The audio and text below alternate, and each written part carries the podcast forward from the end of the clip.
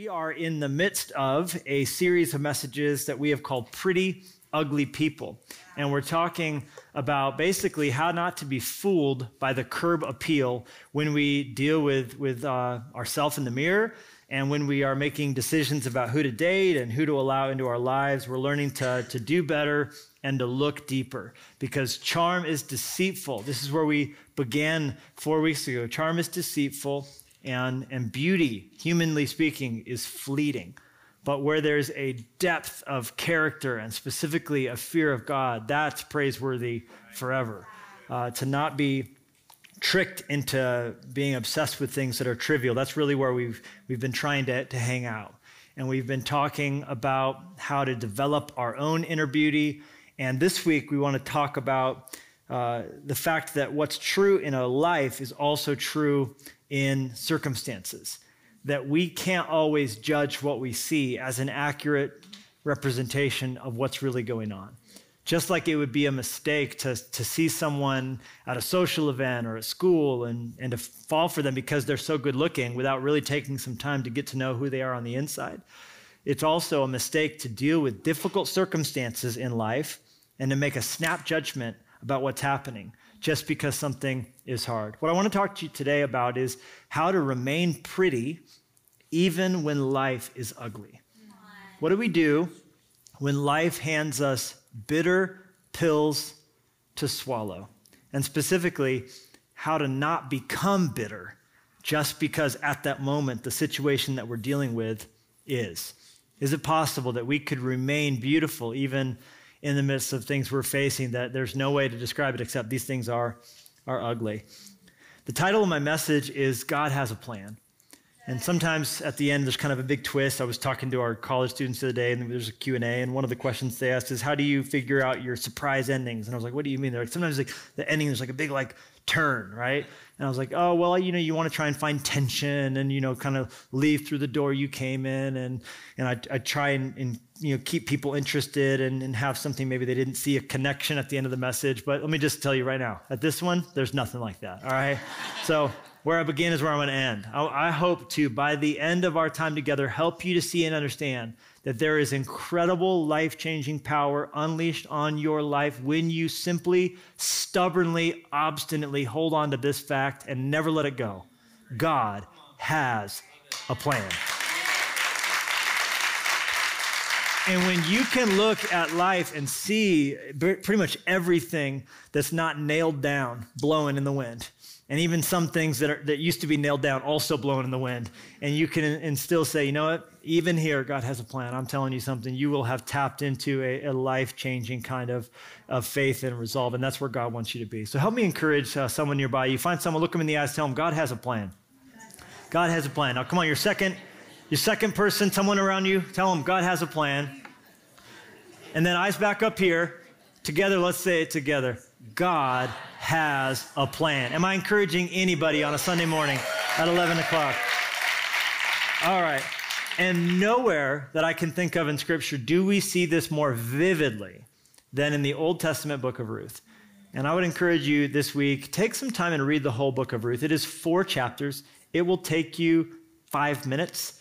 And, and you'll see what I'm trying to show you in miniature really blow up in your life in a, in a, in a beautiful way, in a magnificent way, like a pop up book. You know, I, I spent all week, because at the beginning of the series, before we started, actually, I, I began the series knowing I wanted to end up by talking about Ruth. And, and sometimes when I kind of sketch out a series, it changes a lot by the time we get to the end, and God shows me something different. But this time it's, it's really been, I, I knew I, I was supposed to start with Jezebel, and we were going to get to Absalom, we were going to talk about David. And, and from the very beginning, it was, it was in my heart uh, to, to really end by talking about this princess story in Scripture, this beautiful book of the Bible, Ruth. Uh, she is um, the name of the book, it's, it's her name, although the, she didn't write it, and we don't know who wrote it. Some people think uh, Samuel did, the prophet who anointed David to be king, but we don't know for sure. We do know it was written roughly 1300 to 1000 BC concurrently to the, the book of Judges. So the Old Testament book of Judges plays out, and in the midst of that, somewhere, though we don't know exactly where, uh, is this book of Ruth. It's like a side stream, a parallel stream to what's happening in the book of Judges. So if, if before you want to read it, if you want extra credit, read a little bit of Judges, and then jump into Ruth. God will be like really excited about you if you can do that this week. Let me just tell you. Um, obviously, I'm joking. Uh, but it is one of two books of the Bible that is named after a woman, uh, the other being, of course, Queen Esther. And it is also significant because it is the only book of the Bible that is named after someone who's a Gentile. And so it's significant, of course, for the, all those reasons and many, many more. It's, it's one of the most cherished, beautiful books of the Bible that just touches your heart. The same way that, you know, you, you watch a Disney movie and it, it touches your heart. You read one of those, you know, Brothers Grimm fairy tales and, and it, it hits you viscerally. I don't care how strong of a man you are. You catch half of Frozen with your little girl and you'll find yourself, you know, a little bit choked up. Believe me, I'm an expert in, in, in kids' movies. You know, I, have seen Moana more times than you have. Let me just tell you something. Um, it is uh, a beautiful thing to have little girls, though, and I've always loved it. Jenny and I have these four daughters that God blessed us with, and I have always loved being a girl dad. I mean, just it's been one of the great privileges and, and exists this, day, this, this moment of my entire life to be uh, the dad of Lenya and Livy and, and Daisy and Clover. And, um, you know, I always resented when I'd be out in public with my daughters, and um, well, a lot of things that are said to a, a, a, frustrated dad trying to manage life with a bunch of kids. But you know, look like you're in over your head there. You think? Thanks, thanks for pointing that out. Wow, you need some help. Like I, need to punch you in the nose. Actually, what I need to do right now, actually. Um, but but the most frustrating thing I've ever had strangers say to me in public when I would be out with with these four girls would be someone who would say like nope, didn't get that boy yet, did you? And it's like, you know, kind of insinuating that girls are just like a, a stepping stone on the way to the boy that I surely must my, my, whole life have wanted. And I would always kind of bristle at that and almost be like, you don't even know how cool my daughters are. You wouldn't have any idea what you're saying. But, but, um, you know, attacking strangers is not a good look, you know, nor is it a, a, great example for my four daughters. So I always kind of bit my tongue there. Um, but God did give us this surprise ending after we had given away all of our baby stuff, uh, strollers and car seats and cribs, and you know, but that stuff was was had some miles on it though. Anyway, you know, it's like the crib, like the new kid gets in it, it's like, what are their teeth marks all over the top of this? Like, I, I don't know, your older sister's crazy. What do you want me to say? You know, so so we had to like get all the new gear for for Lennox because it was just this big surprise ending having having this little boy. And it has been so many twists and turns, like the differences between raising his sisters and and him. He's so violent and. Um, I mean, he looked peaceful up here, but don't let him trick you. You know, he's he's he's tricky. Like yesterday, uh, I said, "I love you, buddy. I love you," and I kind of like like like playfully like growled at his ear, and he grabbed my chin, pushed my head up, and started punching me in the throat like hard, like over and over again. And all I, I, I couldn't help but respect it. It was a great move, like just throat punch. I've never had a single daughter punch me in the throat. Just love you. Ah. It was highly effective and timed perfectly. I was like gasping for air. Anyhow, we're potty training Lennox. He decided he was done. He took his one day. He just took his diaper off and and, and just wouldn't look at it again. So he's like, I'm potty training, and so we're like, okay, and uh, so we're figuring this all out. And and I had noticed that all of uh, his sisters and his mom and his babysitters had been teaching him to go to the bathroom on sitting on the toilet. And I said, I have a part to play in this. And uh, I was like, this is finally my time to shine. You guys need to quit sitting him down on the toilet this is now a parenting moment for me to shine. And so I, I just said, said, son, one of the great joys of life is peeing as a man standing up. There is, there is nothing I can give you that's a bigger gift ultimately than this moment right here, right now. And uh, so that's been, he, he, he, for the first time he did it, uh, he looked up at me. He was like, why were they holding out this on me? and, you know, it's just the things kids say, right? Like, like uh, first time I took him to the bathroom, he he he went number one and then indicated he needed to also go number two, which he did. And uh, I was like, "Good job, son." And he goes, "That made my butt feel better." And I said, "I understand. I get it. I that that is in fact one of the best uh, things that your butt will ever, you know." And so we write down some of these funny things that he says because we, we, have done it with all of our kids. If you're a parent and you don't write down the things your kids say, you, you think you'll remember, but you won't. I always tell new parents, write down every funny little thing and moment because you think, oh, it's so vivid now, but it gets foggy quickly. And when we read back to them the things that they've said when they're older, it's also great material for their high school graduation, uh, I'm sure. But we were driving in the car last night and uh, it was leap day. And so we had, you know, gone to eat dinner as a family and just thinking about like it, I was emotional all day. You know, just Livy's about to graduate high school. It's, it's, like four years, Dad. Chill out. I know, but it's coming quickly. And anyhow, uh, so uh, we, we were driving home and we were we were talking boy girl and we were talking about like because we were trying to help him understand the pronouns and and and and and uh, like the, just the difference between his sister and him and our dog and because we have a dog too. If you don't know, it's a Tabasco. His name's Tabasco. Uh, it's a poodle uh, who's uh, neutered.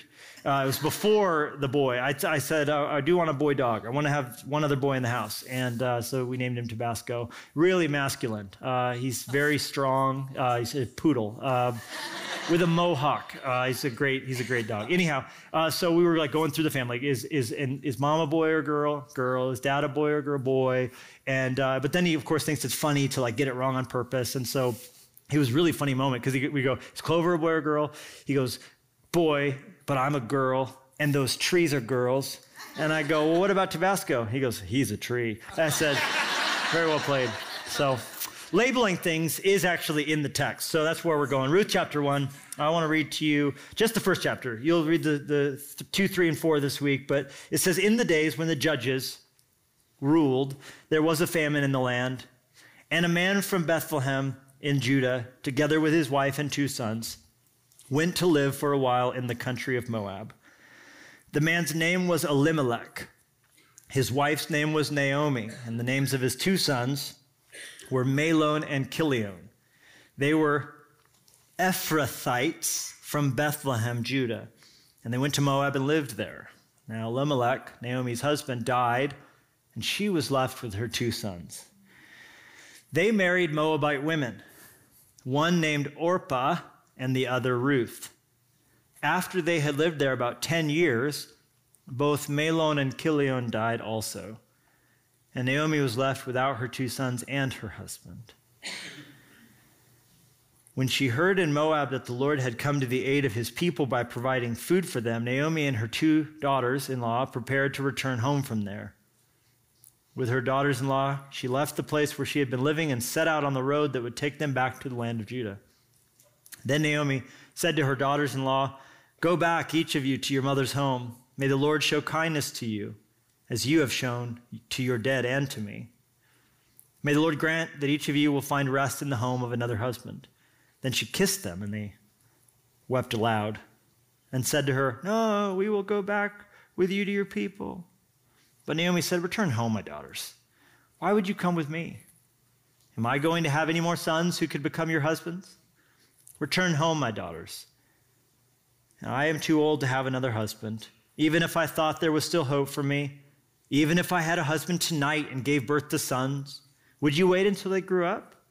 Would you remain unmarried for them? No, my daughters, it is more bitter for me than for you. Because, notice, the Lord's hand has gone out against me. At this, they wept again. Then Orpah kissed her mother in law goodbye, but Ruth clung to her.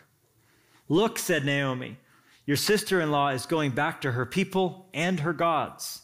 Go back with her. But Ruth replied, Don't urge me to leave you or to turn back from you. Where you go, I will go. Where you stay, I will stay. Your people will be my people, your God, my God. Where you die, I will die, and there I will be buried. May the Lord deal with me, be it ever so severely, if anything but death separates you and me. Let's take a quick second and just say, when Naomi realized that Ruth was determined to go with her, she stopped urging her. So the two women went on until they came to Bethlehem. When they arrived in Bethlehem, the whole town was stirred because of them. And the women exclaimed, Can this be Naomi? Don't call me Naomi. she told them, Call me Mara, because the Almighty has made my life very bitter. I went away full, but the Lord has brought me back empty. Why call me Naomi? The Lord has afflicted me, the Almighty has brought misfortune upon me. So Naomi returned from Moab, accompanied by Ruth the Moabitess, her daughter in law, arriving in Bethlehem as the barley harvest was beginning. Now, even just reading this, we sense a severe emotional tone to all of it. It's stark, and we are given a whole decade of pain and difficulty before there's even one line of dialogue. We're just left like staccato bursts of pain. Bam, this happened. Bam, this happened. Bam, this happened. And we can feel it viscerally. We can, we can read this in our guts. We know to, to be moved for them. We know to care about them. But it becomes all the more powerful and potent when you understand something of the culture, something of the history, and quite frankly, like Lennox saying that Tabasco is a tree, something of the identity of, of, of each of these different individuals. Uh, in the first place, uh, the names themselves, all of these names that we've read, they, they have meanings attached to them. Like Elimelech, the, the patriarch of the family, Naomi's husband, his name means God is my king. God is the king. Now, that's ironic and interesting because uh, the idea of a king is at the center of the book of Judges, before it ends with this idea of there was no king in Israel, and everyone did whatever was right in their own eyes. It was a time when the nation had by and large turned away from God, and so therefore they had no king. God was meant to be the king of his people, be their leader. They were supposed to follow him. It was a theocracy, different from any other culture, any other kingdom on the face of the earth. They were led by God. But when they turned from God, now there's no king, there's no rudder, there's no moral compass. So everybody was just, this is north, this is south, this is the way we're going to, this is, this is what's right for me. It was this time of, of, of, of relativism when it came to morals, when it came to what's right, what's wrong, what's up, what's down. People were turning to the different idols that were worshiped by different people. So it was a time when there was no king. But here's a guy whose name literally means God's my king. I'm going to follow God. And what's he doing? He's leaving Israel. He's turning away from the place where, where they're meant to be, walking under God's blessings, developed as a, as a people, a light to the rest of the world. He's going to Moab which is like the last place you'd want to go if you wanted to follow God and live like He's your king. It was known for sexual, sexual immorality. It was, it was known as a place full of, of women who were loose in standards. It was, it was, it was a whole like red light district kind of place. It was, it, was, it was a corrupt place. And so here he is going there. Why is he going there? Because there's no bread. Now, the irony of that is the text tells us they lived in Bethlehem, which means house of bread. Worst name ever for a place where there's no bread, right? Who doesn't love bread, by the way? Just side note, while we're, in, while we're on the subject. Like, have you ever been in a restaurant and the waiter's like, Do you want me to bring you bread? I'm always like, Stupidest question you'll ask me today.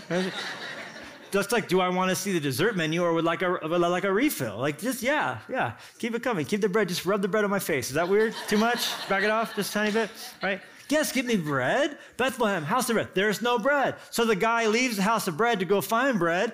He turns away from the place where God's king, even though his name's God is my king. And he has two sons. Him and his wife Naomi, they have two boys, Mahlon and Chilion. Now, these boys do live up to their names because Mahlon and Chilion mean sickly and pining, and they both die pretty quickly, right? Which is a cautionary tale, parents, what we speak over our kids. Their names were sickly and pining, and they ended up living up to them. Now, of course, I'm not insinuating that that's why they died, but let me just say this be careful what you speak over your kids. Be careful the way you speak over other people. The Bible says your tongue has life and death inside it. You know, you, there's some truth to the idea, like Mark Twain said, you could, you could go a, a month on a compliment. When someone gets, says something encouraging to you and speaks it to you, it just really gets stuck in your heart. All right, you, you think I'm good at that? You liked what I did there? That effort, that, that the time it takes to, to give someone something that could lift them up. Conversely, we can all remember a time in our lives when someone spoke death over us. And for years and even decades, we just, we just think that there's some part of our anatomy that's weird or this or that or the other, or we're dumb or ugly or, or worthless or not talented because someone just, they, they might not even realize in the moment what they were saying. So, so, so take to heart the idea that in the heart of every boy and girl, there's, there's a fool and a king, a fool and a queen. And who you speak to will rise up. Speak to the fool in your son's heart, the fool will rise. Speak to the queen in your daughter's heart, and the daughter will rise. We can speak over things, uh, what then becomes a, a self fulfilling prophecy. And we can do the same to ourselves. What you see when you look in the mirror, and there's a power you have in, in your confession. And, and so we find in Mahlon and Chilion names that they lived up to. Elimelech, a name he did not live up to. We have in Naomi a name that means pleasant or, or, or, or, beautiful. It's lovely. It's good. Her name, Naomi, that's a wonderful name. And after her husband dies, her two sons, they marry. They marry Moabite women. Now, as the story would be read in any, any Jewish home, they would have sucked in through their teeth. They married Moabite women. Ah, oh, that's not, that's terrible. That's, that's not good. And uh, their names were Orpah, and then our heroine, uh, Ruth. Orpah means stubborn, and Ruth means friendly or, or a friend or friendship is the idea. And for 10 years, they're married to these boys, and things seem to be kind of rebounding a little bit. They were able to work and live in Moab for a whole decade and support Naomi. But then both of her sons die. And now you have this odd family, if there ever was one, you have these two daughters who now technically aren't even related because there's not like the, the, the, relationship to Naomi through their, their husbands anymore. And that's what she sort of insinuates to them on the road when she goes, Hey, look, you honored my boys all the way to the dead, to, to, to their deathbed. You know, the vow, the marriage vows, which by the way, uh, many of the lines from our marriage vows, as are standardly uh, repeated in, in our culture today, were actually ripped and framed from Ruth's confession that she made here on the road to Naomi. It's been called uh, one of the most powerful statements of love and commitment that's ever been vocalized, what she had to say to her here on this day. And so uh, it's, it's actually amazing. We'll get to that in just a minute. But, but here on the road, uh, Naomi says, You don't need to, to go with me. And she releases them from their, their sense of commitment to her. Because life would be a lot easier and better for them just to go back to Moab. Now, it would be a lot worse and harder for Naomi to live at home alone without a husband, to live at home alone without these kids. And in that day and in that culture, very different reality than in our day. And so, what she was doing, even though I used to read it and kind of almost like think, like, how, how that's kind of messed up of you to like just get rid of them. No, she was actually serving them. This, the Bible says that, that true love does not seek its own in Naomi, it would have been a much easier life to have these two girls to lean on still, but she would she was realizing there was no prospects for them of a good life in Israel. So in sending them back to Moab, she was setting her needs and her interests behind theirs. And many commentators actually point to that being the catalyst in Ruth's conversion. For Ruth, on the spot, gave her life to following and committed her whole life to following the God of the Bible. When? In response to Naomi preferring them above herself. It wasn't her actual words of evangelism, those are terrible. Na- Naomi literally, like, in verse 13, she says, God's hands got out against me. In verse 21, I went away full, but God's brought me back empty. Don't call me Mara, pleasant. Instead, call me uh, don't call me Naomi Pleasant. Instead, call me Mara, which means bitter. So her, her evangelistic tendencies are really bad. I would not put her on a microphone ever. Uh, her, her words are terrible. I'm like, uh, the Ruth don't listen to her, right? It was her life that was beautiful. Her life was, be- I mean, honestly, the way she's serving uh, Ruth and the way she's serving Orpah, it was that that caused Ruth to be convinced. Now, she had had a decade of hearing what, what Naomi believed, uh, but here in this moment, it shows that, that when Naomi was willing to love these girls selflessly, even though they didn't believe what she believed, it was then that she said, I want what you got. I want to follow after the God who can enable you to love me like you're loving me here in this moment. It's, it's challenging, inspiring to want to love like Naomi and to love people no matter what, what, what they believe, no matter where they're from, no matter what's going on in their lives, but to love that way and to want to seek their, their best interest. And that's what Naomi does. And it causes Ruth to, to really plant her flag of faith and to throw down this gauntlet of, I want, I want to follow God. This is her moment of conversion. I'm going to follow him all my days. That's what I'm going to do. But in contrast to, to Ruth, who here at this moment is beginning a faith journey, Naomi's having a dark chapter of her faith journey. She's struggling to make sense of why a good God would allow her to face what she's facing. She's having a chapter of, of doubt. It seems she's having a moment of, of a little bit of a lapse of faith. Uh, you, you can't help but find comedy in the scene where the two girls at first go, No, no, we're going to come with you. And she's like, No, what? What? How's it going to go good for you here? Oprah's like, You're right. Peace out. Right? She just bounces, right? At the first sign of resistance. She's like, Okay, there's an open door. I tried, but see you later, Ruth. Good luck with that. And she's off, you know, with her clear high heels back to Moab. And, and, um, she's like already downloading Tinder, like as she turns, you know what I'm saying? Like, too soon? Uh, and, uh, and Ruth is different.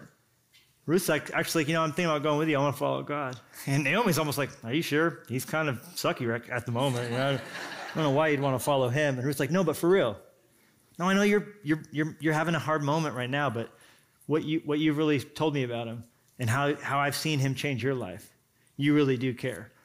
I want what you've got. It's almost like there's such big waves overtaking Naomi's ship and Ruth can see uh, some waves are getting on, the, on, on, you on the boat and it's getting you wet and it's ruffling you a little bit. And so, yeah, you're saying stuff you don't even hardly mean right now, but, but I know deep down you're, you have an anchor. And I don't have an anchor, but I want an anchor. So I'm going to follow your God. Even though, yeah, there's going to be lapses and moments of, of me spouting off, and just like you're human. Naomi's human. But as she's, as she's following God, Ruth, Ruth goes, I want what you've got. And so here comes, in the midst of, of, of just ugliness everywhere, agreed? Famine is how it all started, in case you, you forgot verse one. Famine in the land. Okay, so we'll go here. This will work. Oh, now there's a death. Oh, but that's okay. Now there's a, there's a new beginning. There's a new hope. The force starts to awaken. The things I say. And, and they die too. And, and there, at the center of all this, this atrocity, is Ruth rising up like this beautiful flower, this, this, this gorgeous heart, uh, pretty in, in the face of, of, of ugly. And, and so how do we how do we model our lives after Ruth? Because anybody with me, like I want more of that. I want uh, to respond to the bitter pills that, that she's been asked to swallow, like like that when I handle hardship. I see four things on her journey. Hey, this is Levi, and I'll just cut myself off for just one quick second. Don't worry, the teaching will continue momentarily but I wanted to interrupt just to talk to you about our Fresh Life summer internship that's coming up May through August. And we're welcoming in people 18 to 25 from anywhere uh, to be a part of what God's doing here at Fresh Life. We're also able to offer college credit. Uh, I just want to say that an internship changed my life drastically because it was during my wife doing an internship that we met, and we would never have met without that internship. I can't guarantee you will meet a spouse if you do this internship, but I can't say you won't either. So why don't you visit freshlife.church slash internship to find out more information and to get your application in. We would love to have you. All right, back to the teaching. I see four things on her journey. Uh, number one, I see a perspective. There's a great perspective that Ruth has, and it, it comes from what has been written down by Stephen Covey in his Seven Habits of Highly Effective People as this idea of habit number two, beginning with the end in mind. If we want to be a great leader and we want to live beautifully and live well, we don't just live in the moment. We go to the end we want and we reverse engineer our life. And if you've read that book by Stephen Covey, he talks about actually going so far as to plan your funeral service in your head. Okay, you're there at the funeral service because it's coming. It's barreling like a freight train towards you. You never stop moving towards it from the second you were born, but today there's less life in front of you than there was yesterday. So your funeral's coming closer. And yes, it could be 60 or 70 years from now or late, but ladies and gentlemen, it could also be 20 years or 20 days from now. So when that day comes and the text message goes out and everyone gets over the shock enough to actually ask the question, well, when's the service? Where's it going to be? What time can I show up to pay my respects? And someone in your family or your, your, your social circle is given the, the task of speaking a eulogy. And a eulogy means to speak well of. That's literally what it means to eulogize someone. To, if you ever get asked to, to give a eulogy, they're asking you, could you get up on the platform for a minute or two or 10 and speak well of that person's life. So now they lived it, it's come, it's gone, and you are up on the platform to speak something well out of whatever material was given to you by your life. So here's my question When your uncle or your sister or your husband or your dad or your son stands on that platform, what are you doing now to cause him to feel like he has an abundance or she has an abundance of material to work with? That's living with the end in mind. You're wanting to live in such a way where, where the, when they sit down to write your, th- they're, they're like, I can write 100 pages just from the last year. Character, integrity, responsibility. He is just, just a heart of compassion that they're just like, not, not sitting there going, wow, three minutes. Whew.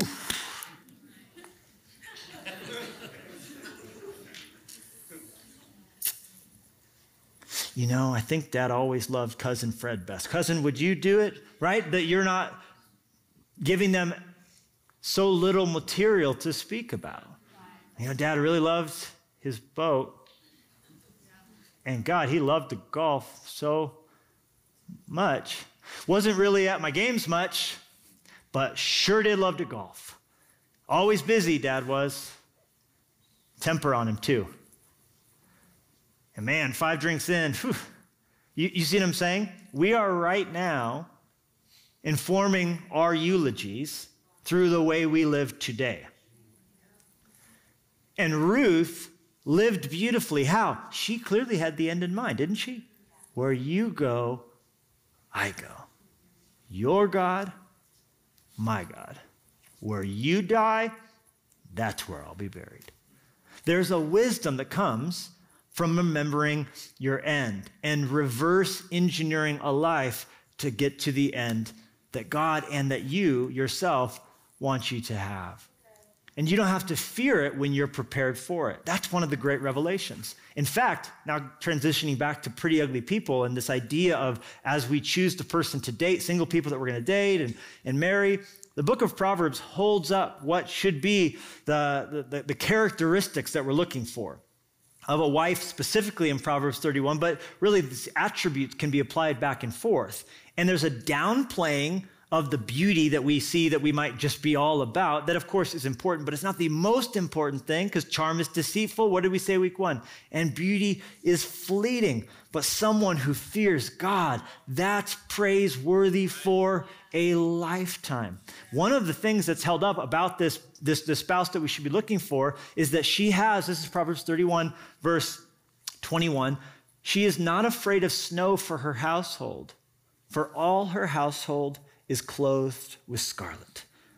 This has always been one of my favorite texts in Scripture, and I've, I've preached it all over the country. I actually use uh, a Game of Thrones inspired title. I call it Winter is Coming, and I've, I've preached it, man, a hundred times probably, right, Jenny? I mean, just everywhere. Winter is coming, winter is coming. And, and, and, and, and just this idea of, of living in light of, of, of eternity living in light of death, living in light. The Bible says, prepare to meet your maker. And only those who are ready to die are truly ready to live. And so, what Esther gives for us is the perspective of backing up for a minute. Because when we're in a trial, it just feels like we're never not going to be in that trial. And there's no way through it. And no one's ever suffered like I've suffered. And God must not care. It's easy to get Naomi and turn ourselves into a bitter person. It's easy to, to just see, I, there's no way we're going to be through this. And then we make foolish decisions and those things compound. But to instead be like Ruth and go, hold on a second. Great perspective comes from remembering the end, and that end is not here yet. So we're still alive. Oh, okay, right, right. Yeah, okay. We can still do something about it. We can still take action.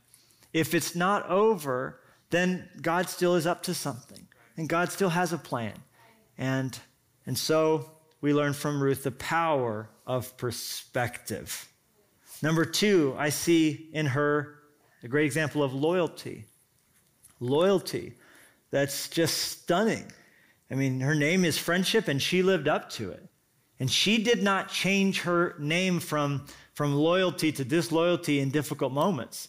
There's nothing Naomi can do for her, no blessing Naomi has for her but she's in it to see what she can bring to Naomi, not get from her.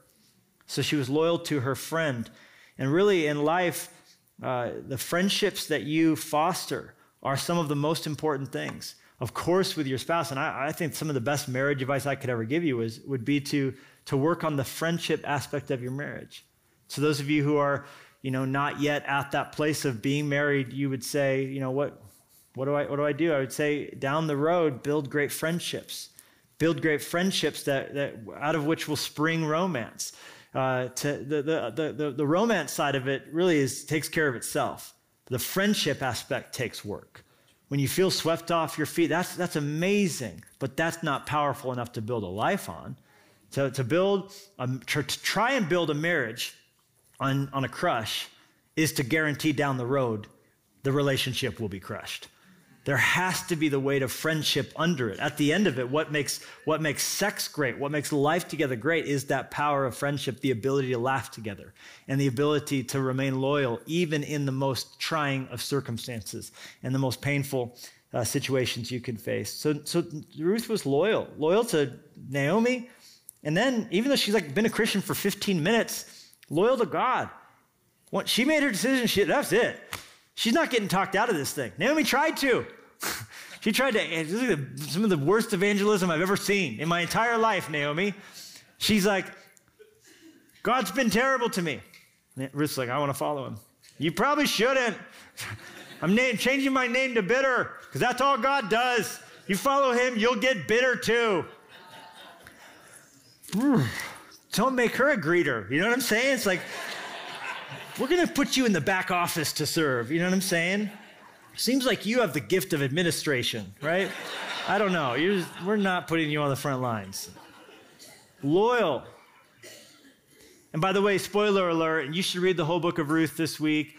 Uh, when, when God brings uh, a surprise ending uh, for, for Ruth and his husband and all the rest, one of the things he says about her as he was watching her was this is verse 10 of chapter 3 you could have had your pick of all the young men, whether rich or poor, but you didn't go after any of them. Before Boaz uh, came in and, and, and, and dated her and eventually ended up being her husband, he watched her. He was watching to see was this girl, because we, we know she was pretty, but was she pretty on the inside? Or are you going to go after someone just for what they could do for you in the situation? So he was, she was loyal to, to, to, to herself. She was loyal to God. She, was, she would be loyal to Boaz as well. All right. Third thing I see in Ruth that I love is ambition. There's ambition. There was some drive in her, right? I mean, there's some truth to that statement that fortune favors the bold. And there was a boldness to Ruth. There was a, a faith, a gutsy faith to Ruth that she was willing to take difficult steps to do things, uh, to just keep showing up, so to speak. Uh, for example, they get back home. Naomi's like, now I'm bitter and everything's horrible. Let's go cry somewhere. What does she say? Ruth 2 2. Ruth the Moabite said, Hey, let me uh, go to the fields and pick up the leftover grain left behind in anyone whose eyes I find. What does she find? Favor. I'm going to go out there and look for something. I'm going to go out there and try. I'm going to go out there and try and get a job. I'm going to go out there and put myself out there and see what could happen. She wasn't willing to just sit back at home and hope someone brings blessing to her that someone shows up and, and, rescues them. I'm praying for this, but you know what I'm going to do? Uh, if, if my prayer is answered, it's going to find me out there trying. It's going to find me taking initiative. And then it says, as it turned out, she found herself working in a field belonging to Boaz, who was basically the perfect person in every way to own the field that she would end up in. So, how did it turn out? As it turned out, she was in the perfect field. She woke up and said, I'm going to go out there and try. I'm going to go out there. Yeah, everything you've ever tried's died. Everything you've ever tried has failed. Famine's probably going to come. You know what? I'm going to get up and try, and maybe I'll find favor. Oftentimes, we find favor when we go out looking for it. Let's go out looking tomorrow for favor. Let's believe God has a plan. Let's try. Come on, let's let's have some ambition to try again. The last couple times you tried a business or, or, or, or, to apply for a job or to get into that school, it didn't work out. Let's not get bitter. Let's not get jaded. Let's try again. Let's get out there into the field. Let's mix it up. Let's try again. And let's believe we'll find favor. She takes initiative. I love the writing advice, you know, because a lot of times creative people are like, I only get creative like at 3 a.m. That's when I get creative at 3 a.m. To feel creative, to create. It's to be just right for the muse to come. And I like the, the, the idea that says, hey, look, if inspiration does strike, it's going to find me at my desk from 8 to 9 a.m. when I write for an hour. Whether I feel or not, I'm going to show up and put the hours in. And, and, and, and the inspiration, if it does strike, it's going to know where to find me because I'm doing the, the hard yards of actually showing up to continue to create. I don't have to feel creative in order to create. That was Ruth's spirit. I'm going to go out to the field. I'm, are you praying for God to bless me? Yep. And if He wants to bless me, He's going to find me hustling, y'all, out there doing the hard things that it takes to get some crap done. As a result, and worship team, you can come on up here. Ruth's story became one of nobility. Nobility. What do you mean? I mean, when Boaz and Ruth get married, they have a baby. This is Ruth 4, verse 13. They get to become man and wife. He went to her. The Lord enabled her to conceive. She gives birth to a son. And verse 17, they named him Obed, who, side note, had a son named Jesse, who, side note, had a son named David who the prophet Samuel didn't think looked like much, but God said, I think I'll go ahead and pick David to be king. The world said, ah, he's ugly. God said, in his heart, I've seen it. It's a pretty beautiful thing. And so now here's King David, who anytime he would talk about his great great grandma, we're talking about Naomi, we're talking about Ruth, but that's not all, because David has sons, and David's sons have sons, and David's sons' sons have sons, and David's sons' sons have sons. In Matthew chapter 1, we get to this beautiful little list in the New Testament. It's a record of the genealogy of Jesus Christ, who was the son of David for sure, and also the son of Abraham. But notice when it's telling all the records, verse 5 says, Salmon was the father of Boaz, whose mother was Rahab, Boaz the father of Obed, whose mother was Ruth, Obed, the father of Jesse. So Jesus Christ himself, while he walked this earth, thought back lovingly to his great, great, great, great, great, great, great, great grandma, Ruth. For all of history and all of eternity, Ruth will be revered as a part of the royal dynasty that God used in his rescue mission to get his son to this world. Famine to funerals, funerals, looking for, hoping for, dreaming for, clenching at anything. But in the midst of all of it, God was building a family. And in that family, there's room for us all. And in that family, we can have the confidence to look at the hardest things we face in this world and to believe He's going somewhere. He's up to something. So we can just have perspective, stay committed, loyalty, and then just and be ambitious and never give up and not get discouraged and know that we too are a part of this royal thing, this nobility thing. In other words, God has a plan. He has a plan. He's up to something. He's working. Just give him space. Just give him time. Just don't rush him. Just don't be in a hurry. He's really good at setting things up in, in such a way that we feel like there's no way he can do this. And then he does it. One of the most striking things to me is when Naomi gets back home and the girls go, Hey, Naomi. She goes, No, no, I'm bitter. Life's bitter. She says, Because I've come empty handed. She said, I left full, but I've come home empty. I left full, but I came home with nothing. Because I left with Elimelech and Mahlon and Chilion, but I've come home with nothing. Now, I love that Ruth doesn't get offended. But if I'm Ruth, I'm like, What? What? You came home with me? And by the end of Naomi's story. They are putting her grandson on her breast, and she is holding a grandbaby she never thought she would have. And look what her girlfriends say to her. They say to her, Naomi, this is Ruth chapter 4, verse 14. Praise be to the Lord who has not left you, your daughter in law who loves you and who is better to you than seven sons. Her girlfriends are like, man, it's amazing that God brought you back here not empty handed. He didn't forget about you. He gave you a daughter who's better than seven boys, y'all. This girl was something special. And I love that because the Bible says anytime the thief takes something, he has to restore it sevenfold. And I dare you to believe that anything that has left your hands or left your life has not been unseen by God, and he has a plan to restore it all and to bring it back to you, but sevenfold.